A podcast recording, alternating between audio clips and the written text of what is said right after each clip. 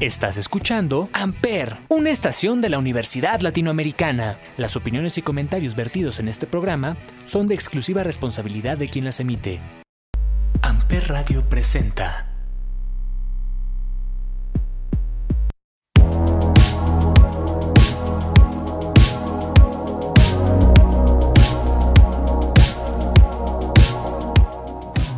Hola a todos, bienvenidos nuevamente al Cónsul. Hoy grabamos un tema muy especial, muy peculiar, muy particular, en el que muchos de nosotros no conocemos realmente este término. Es un término que es una especialidad, es un, posgrado de la Facultad de Odontología, de los estudiantes eh, que estudian cirujano dentista, y es la endodoncia. Vamos a hablar de qué es la endodoncia, vamos a hablar de a quiénes se le puede hacer endodoncia, en qué momento, las complicaciones.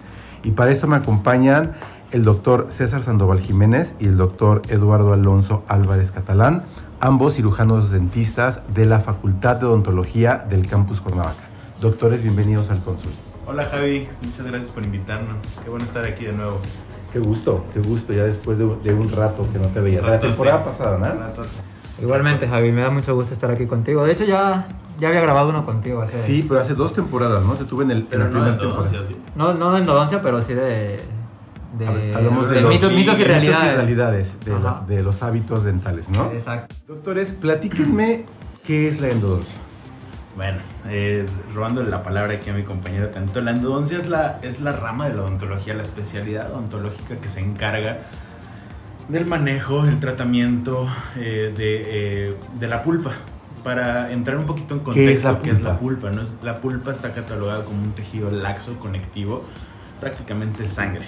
¿no? Cuando esta sangre llega a tener un procedimiento o un proceso infeccioso o traumático en general, ya sea por caries o por bacterias o por algún golpe eh, en específico, o daños periodontales, incluso se puede dar un padecimiento eh, que- en el cual se inflama la pulpa. ¿no?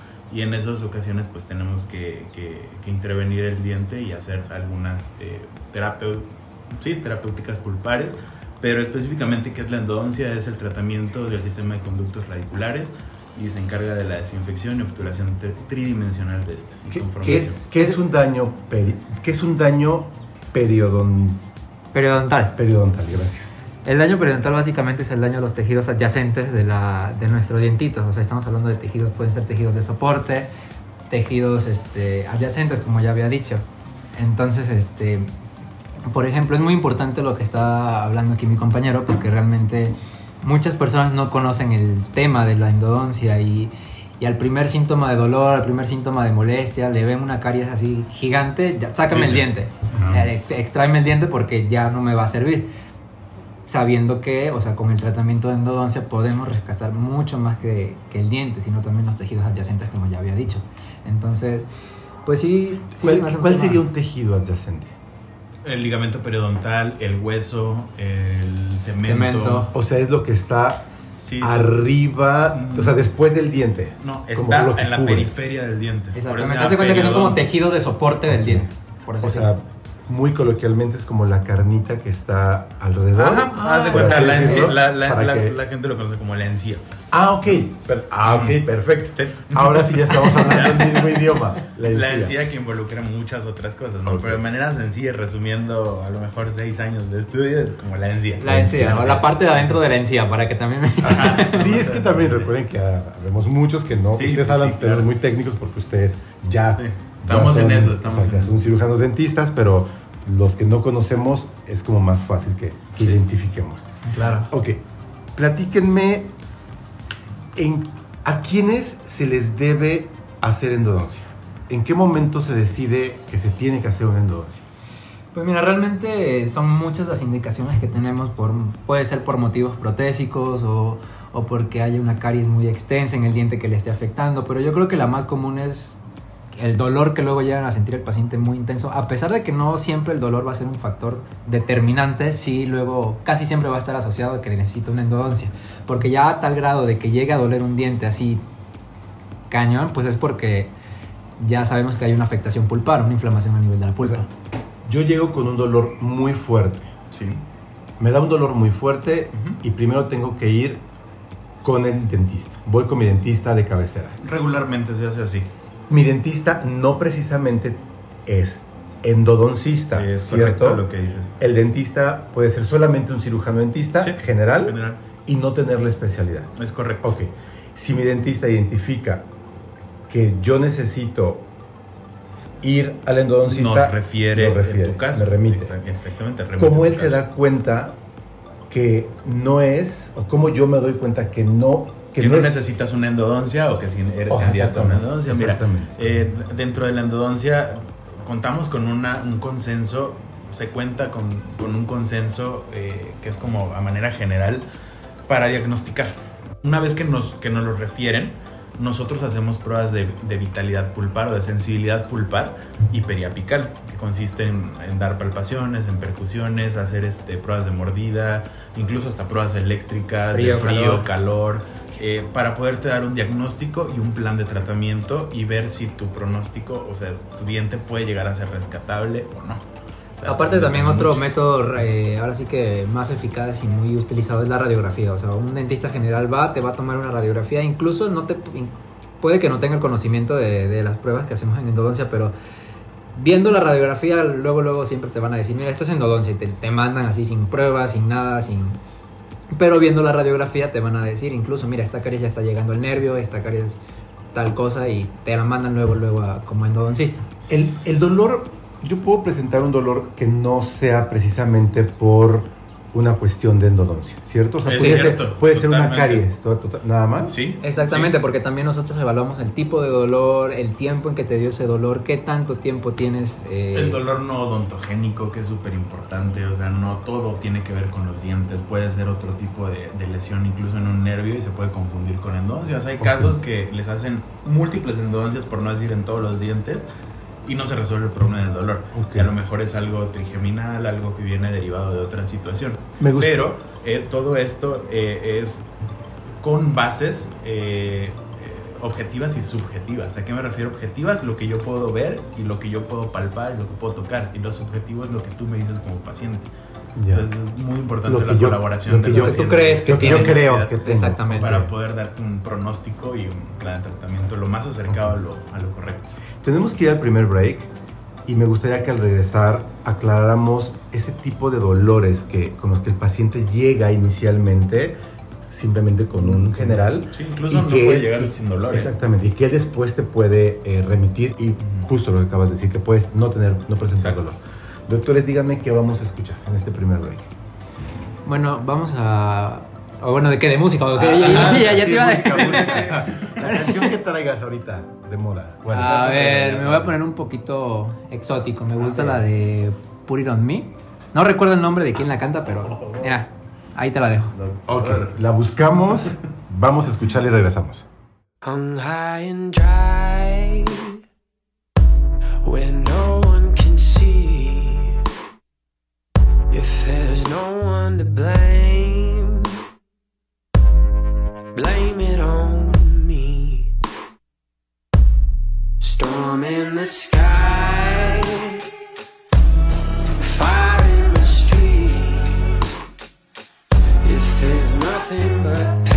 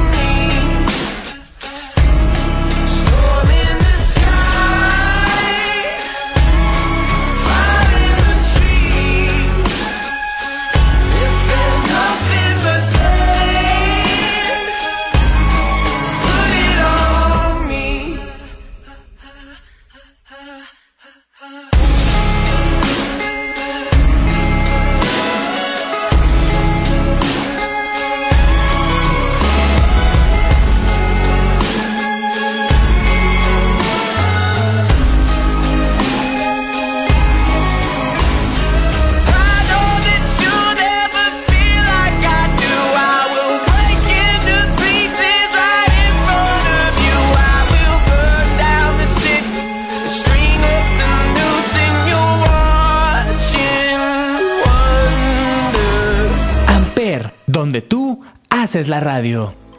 Entonces, doctores, ¿cuáles son ese tipo de dolores o de, o de molestia con el que el paciente puede llegar con ustedes? ¿Y qué tipo de paciente es? Puede ser niño, puede ser adolescente, puede ser adulto, adulto mayor. ¿Y cuál es la molestia con la que llega inicialmente? Bueno, mira, por ejemplo, en mi, en mi caso sí he tenido varios pacientitos que llegan con diferente tipo de dolor. No vamos a entrar como muy a fondo porque son demasiados, pero sí ya tú como endodoncista identificas más o menos como por dónde va el asunto. O sea, por ejemplo, te llega un paciente y ves que ya tiene la mano en el- en- aquí en la cara y ves que Cachete. tiene, ajá, o sea, tiene la cara ya de que ya no puede más. Tú sabes que ese dolor ya está pasando los límites de, de algo normal. Entonces, ese tipo de pacientes son los que tú aprendes a, a diagnosticar, aprendes a ver más fácilmente y tú dices algo de aquí está mal y ca- estoy casi seguro de que se me va para entonces. Así como- nada más de verlo tú dices, estoy casi seguro. O sea, ¿por qué? Porque es como algo ya muy usual, en- O sea, en este muy- caso es un dolor muy intenso. muy intenso exactamente. O sea, que ni siquiera lo estás tocando y, oye, me duele. ¿El paciente te refiere que inició con ese dolor desde cuándo? O sea, ¿desde ese Ah. día en la mañana o desde días Ese- anteriores? Ese es el- lo bonito y el arte y a lo mejor lo, lo- lo interesante de la especialidad, que tienes que indagar y darte una noción, una, una secuencia de cómo pasaron las cosas, porque muchas de las ocasiones que interrogamos al paciente, le hacemos su anamnesis, pues te llegan a mentir. ¿Qué es ¿no? eso, doctor? Eh, tu, su historia clínica, su interrogatorio Su clínico, su expediente, y este, te llegan a mentir, ¿no? Nada más para que les des la atención. Entonces tienes que estar como muy, muy este, al pendiente de ese tipo de cuestiones, porque eh, puede ser que el dolor haya comenzado un día antes, o pudo haber comenzado un año antes, pero de manera intermitente. ¿ok? Se me va el dolor y regresa, se va y regresa. O hay veces, como tuve un caso ayer precisamente en mi consulta privada, donde mi el, el paciente no me lo refirieron de, de- de otro lado. Y este, me dice, ¿sabes que Está totalmente asintomático, no tiene nada, pero tiene una, una lesión en la radiografía, ¿no? Se ve una lesión negra en la radiografía. O sea, ¿no presentaba dolor? No, no presentaba dolor. O sea, Es un diagnóstico asintomático. Ok, ok. Por eso te ¿Y por qué llega? de- O, sea, y- no, o sea, ya lo vio alguien Llegó más. por ha- hallazgo radiográfico. O sea, ya lo vio un general Sí. Y te lo, te lo refirió a ti Sí. porque... Porque hizo un hallazgo radiográfico. Dijo, ah, ok, ya. la- la- lo mejor que pudo haber hecho en, ese- en esa situación el dentista general fue tomar radiografía. Es lo Ya. mejor que pudo haber hecho, ¿no? Claro, y... Porque si no nos hubiera dado cuenta, hubiera cambiado la resina. Y mira, mi paciente Exactamente. con su diagnóstico necrótico y con su absceso agudo. Y Y todo eso pasa porque el paciente luego no te da toda la información correcta. También me llegó a pasar un, un señor que me... Él decía, sabes que me dolió hace tres días, tres días seguidos me dolió como no tienes una idea. Y después de ahí ya no me dolió más, por eso ya no fui al dentista. Exacto. Pero ¿qué pasa? En ese momento cuando está doliendo es porque hay una afectación a la pulpa, como había dicho el, el doctor Alonso. Entonces, después de que te deja de doler, ¿qué pasa? El nervio dice, sabes que ya no aguanto más esto, pum, me muero. Y es ahí cuando se empieza lo que se llama necrosar el- el- la pulpa, empiezan las infecciones, empiezan esas lesiones que solamente las puede ver en la radiografía porque a veces no siempre se van a como a, a ver eh, extraoralmente. o sea, Clínicamente, clínicamente, no a ver exactamente. Como aumento de volumen. O eh, sea, muchas veces son silenciosas y no la ves hasta que te tomas una radiografía. Pero eh, en los antecedentes del paciente tú ves, sabes que mira, le dolió hasta más no poder tres días seguidos. Y dices, ah, bueno, mira, a lo mejor ahí ya hubo una, una afectación pulpar en la cual pudo haber desencadenado esta necrosis. Entonces, sí es importante que el paciente también pues, nos diga la verdad para que nosotros lleguemos como... Tratar de que nos diga siempre lo, lo- la verdad, ¿no? ¿Qué tipo de pacientes presentan este tipo de, de- de situaciones? ¿Pueden ser de todas las edades? Ahí te va. Todos los que tengan dientitos, ya, ya sean formación o ya sean erupcionados, pueden presentar este tipo de lesiones, pueden presentar este tipo de dolor o incluso no presentar ningún tipo de dolor y tener una patología específicamente pulpar y periodontal, o sea, correspondientes a la endodoncia, ahí en esos dientes. Todo el mundo lo puede padecer, todo el mundo lo puede padecer. De cualquier edad. De cualquier edad, mientras Wow. haya diente en formación o ya esté erupcionado, todo el mundo lo puede, no importa la edad. Y en su, en su experiencia, ¿quiénes son los que llegan con más situaciones? Li- Yo, fíjate que el, el- el semestre pasado está- estábamos haciendo un, un estudio aquí en la universidad y las paci- los pacientes que llegan con más eh, problemas son pacientes femeninos. Son pacientes femeninos de 35 a 45 años de edad. Wow. Presentan Esto es más- aquí, aquí en, Aquí en la universidad. Sí, aquí en la universidad eh, hicimos una recopilación, un, un metaanálisis, de, recopilamos datos de las historias clínicas, la- de, las historias clínicas y resultó ser que las edades correspondientes son de 35 a 45 años. Del en sexo mujeres, femenino. sexo Wow. femenino. Pero este, coincidían que su diagnóstico pulpar era una pulpitis irreversible. ¿Qué es, sintomática. qué, qué es una pulpitis? Es una afectación básicamente de la pulpa, o sea, donde literalmente el, el- lo que le está afectando el nervio, o sea, la inflama tanto en, en el momento de que ya el paciente ya no aguanta el dolor. Entonces dice que fue sintomática, ¿no? Sintomático. Sintomático, o sea, que está, está presentando síntomas como dolor, que le entra aire y le duele a más no poder, que no puede ni masticar porque le está doliendo, o sea, ese tipo de dolor intenso, eso es una pulpitis irreversible. Y puede darse el caso de que sentí, tuve ese tipo de sensaciones del aire, del frío, un, un día y pasan tiempo y se me quitó. Sí. ¿Puede pasar? Puede Sí. pasar. Porque hay un. Bueno, nos tendríamos que meter más en, en un complejo que se llama dentinopulpar. Pero eh, regularmente cuando los diagnósticos son irreversibles, quiere decir que ya esa pulpa ya no se va a reparar. Ya no se va a regenerar nada, ya no va a haber aporte nutricional y al contrario, va a causar un infarto en el tejido, recordemos que es sangre, y se va a necrosar. ¿no? Y ver aparte, exacto, pero también hay, aparte de la pulpitis irreversible, como dijo el doctor, también hay una reversible. O sea, cuando tú ves Correcto. que la pulpa se puede regenerar, la pulpa puede sanar. ¿Y qué pasa? No necesitas la endodoncia, quizás con una sola, una simple resina, por ejemplo, se te va a pasar el dolor. ¿Por qué? Porque no, la pulpa está afectada por algo que, que no le está haciendo daño directamente, sino indirectamente. Entonces, ahí es cuando tú dices, ah, bueno, es algo reversible. No necesita la endodoncia con una resina, pero el paciente presenta dolor aún así. Entonces, es ahí donde nosotros decimos, bueno, tenemos que hacer bien las pruebas diagnósticas y todo para que, para que pues, podamos este, Hacerlo. hacerlo. Exactamente. Tenemos que ir al segundo break. Al regresar, me gustaría que habláramos de qué tipo de complicaciones se pudiera presentar si la misma endodoncia pudiera tener, no quedar bien Exacto. y no haber sido bien hecha y se complicara y la manera de prevenir este tipo de situaciones y bueno, recomendaciones que les podemos hacer a los radioescuchas, ¿ok? Ok, perfecto. Eh, doctor Alonso, ¿qué vamos a escuchar? Vamos a escuchar Are You Mine de Arctic, Arctic Monkeys, perdón. ¿Ok? Vamos a escuchar y regresamos.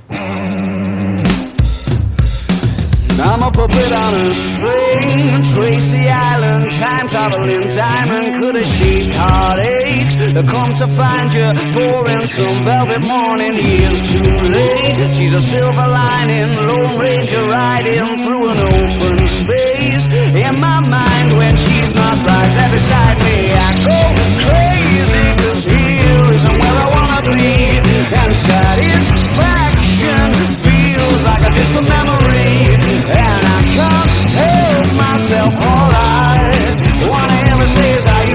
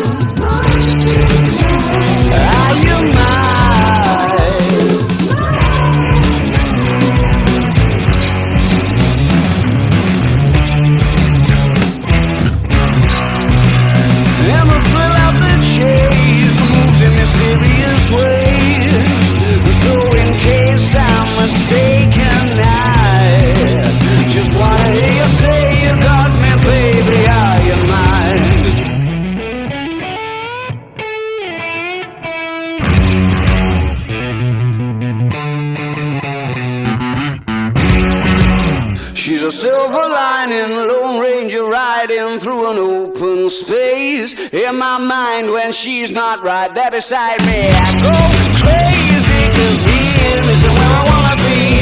And satisfaction feels like a distant memory. And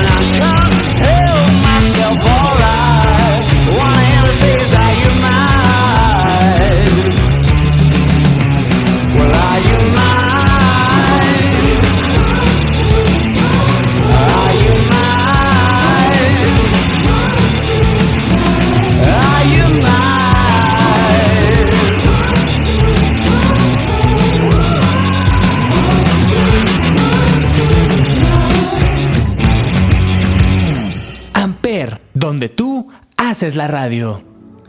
¿Cuáles serían las complicaciones de una endodoncia? Mira, ahí eh, se catalogan como en, en- en dos partes, ¿no? Eh, en exacerbaciones y en recidivas. Una exacerbación es cuando se presenta sintomatología, ya sea con, eh, pues sí, dolor o sin dolor o, ra- o hallazgos radiográficos, tiempo, eh, que en un tiempo corto después de que se hizo el tratamiento, de que se terminó todo. Esa es una exacerbación. Y una recidiva es un tiempo más prolongado, pero vuelve a pasar lo mismo por, por lo que llegó con nosotros, ¿no? Entonces pueden ser eh, eh, un tratamiento de conductos. Las complicaciones que puede haber es que eh, si tienes una infección, que esa infección vuelva a aparecer, ¿no? Si no se trata correctamente o si no llegamos a, a irrigar en O sea, lugares ustedes donde no- atacan esa infección, Sí, la tratamos de atacarla. atacarla, Tratamos de dejarla bien Sí. ya de- eh, bien eliminada. Exactamente, o sea, como tratar de dejar lo más limpio y desinfectado posible el diente, porque realmente cuando el diente ya se expone, ya esa, como esa esterilidad que tiene el, el nervio ya se pierde. Entonces, es muy difícil. es muy difícil, esa- exactamente. Esa microbiota que está ahí. O sea, a pesar de que nosotros estemos desinfectando, nunca lo vamos a poder hacer al 100%, pero sí tratar de hacerlo, la- quitar la mayor cantidad de bacterias posible. Y me dicen que eso puede volver a presentarse después de que ya se hizo la Sí, endodoncia. sí, O sea, e incluso, mira, eh, hay un artículo precisamente que estaba leyendo ahorita por un caso clínico que voy a presentar que menciona eh, que en pulpas que están vitales, con diagnóstico vital, ¿qué quiere decir esto? Cuando está vital la pulpa, eh, no necesariamente tiene que estar estéril, pero la mayoría sí están estériles, o sea, no han llegado eh, tanto el, el estímulo nocivo a, la, a la pulpa. Entonces, si yo no termino esa endodoncia en esa misma cita, corro, corro el más, el, más el riesgo de que se me contamine por bacterias, algo que no estaba eh, llegando por bacterias. Entonces, eh, la, el- la prolongación del tratamiento es un factor bien importante para que pueda haber esta recidiva o exacerbación. No sabemos, no sabemos a ciencia Y cierta. no solamente depende de no solamente depende de la endodoncia, o sea, también depende del- de la restauración que te vas a colocar después de la endodoncia. O sea, mi, mi endodoncia puede estar muy bien hecha, muy bien desinfectada, pero si al momento de poner la resina, la corona, la incrustación, lo que le vayan a colocar está mal hecha, el tratamiento de endodoncia va a valer. Sí, regularmente es como eh, lo que siempre se comenta, ¿no? De llega y hay un fracaso después de que fracaso endodóntico y restaurativo. eh, en- van con el protecista o con su dentista y es que falló la endodoncia, ¿no? Cuando realmente a lo mejor fueron otros conceptos por ahí que, que- que- que están. mal, yo sé ¿no? que les va a dar risa el comentario que voy a hacer, No, ¿por qué? pero lo tengo que hacer porque es una manera muy coloquial que estoy seguro que muchos de los escuchas De matar el nervio. Exactamente. La endodoncia es atacar el nervio. o sea, es- Matarlo, no, quitarlo.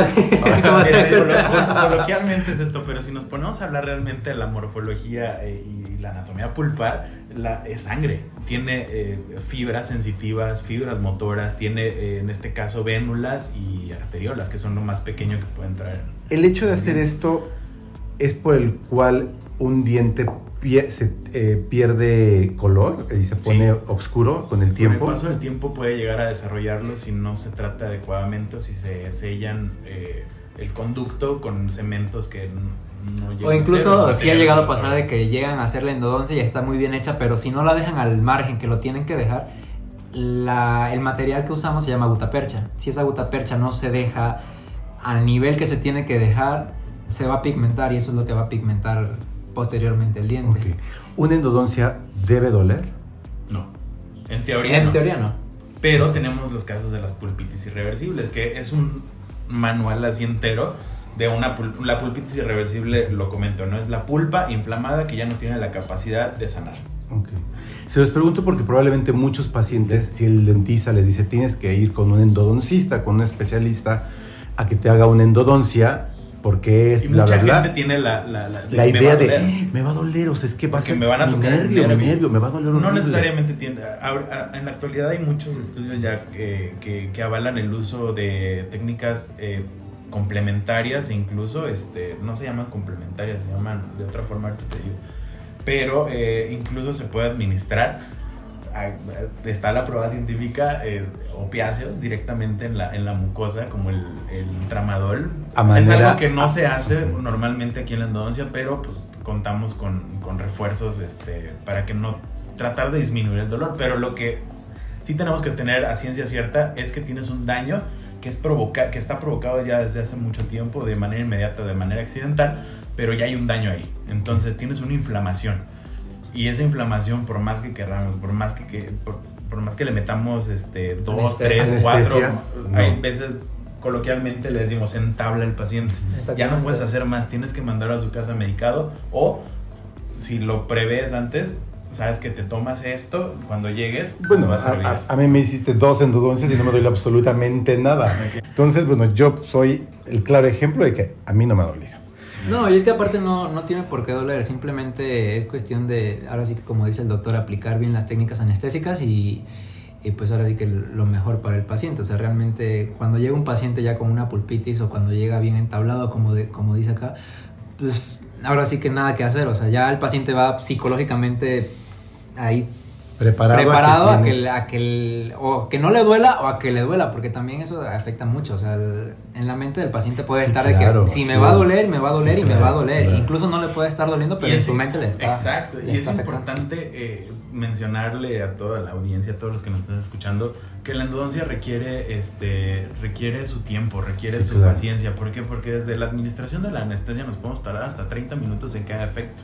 Entonces, sí, Y muchas veces el, nervio hace que no les haga efecto la, la Ah, anestesia. Un ¿no? factor de ansiedad podría ser, pero ser. no del todo. ¿no? Definitivamente, una endodoncia la tiene que hacer un especialista en endodoncia. Sí, Sí, claro. sí. Definitivamente. Aunque en la carrera ustedes hayan llevado un semestre Sí. en la licenciatura de endodoncia, lo ideal es que un especialista haga las haga se vale hacerlas de, de- de- O sea, si no tienes a lo mejor la especialidad del conocimiento, se vale hacerlas, no hay ningún problema. Pero lo ideal es Pero que si sea- tú no tienes la certeza de que lo vas a hacer bien y que al paciente lo vas a dejar bien, mejor no lo Que hagas. No, lo- una- exactamente, o sea, tienes que tener aparte, Refiere. lo- al, menos los conocimientos básicos para hacerla bien. O sea, de que, no, que sepas que no le va a estar molestando en un futuro, Claro. que sepas que la dejaste bien hecha, que sepas que no te va a regresar el paciente en uno o dos años y, y va a decir, oye, ¿sabes qué? Me, me duele, o ¿sabes qué?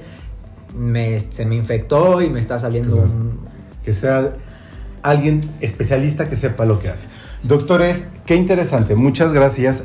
Díganme por favor cómo los encontramos en redes sociales y algún número de teléfono, por favor. Bueno, a mí me encuentran en redes sociales como Eduardo Catalán. ¿Algún Y número telefónico? El número telefónico es 777-4433-001. Ok, muy bien. Con consultorio en Cuernavaca. Con consultorio en Cuernavaca. Muy bien.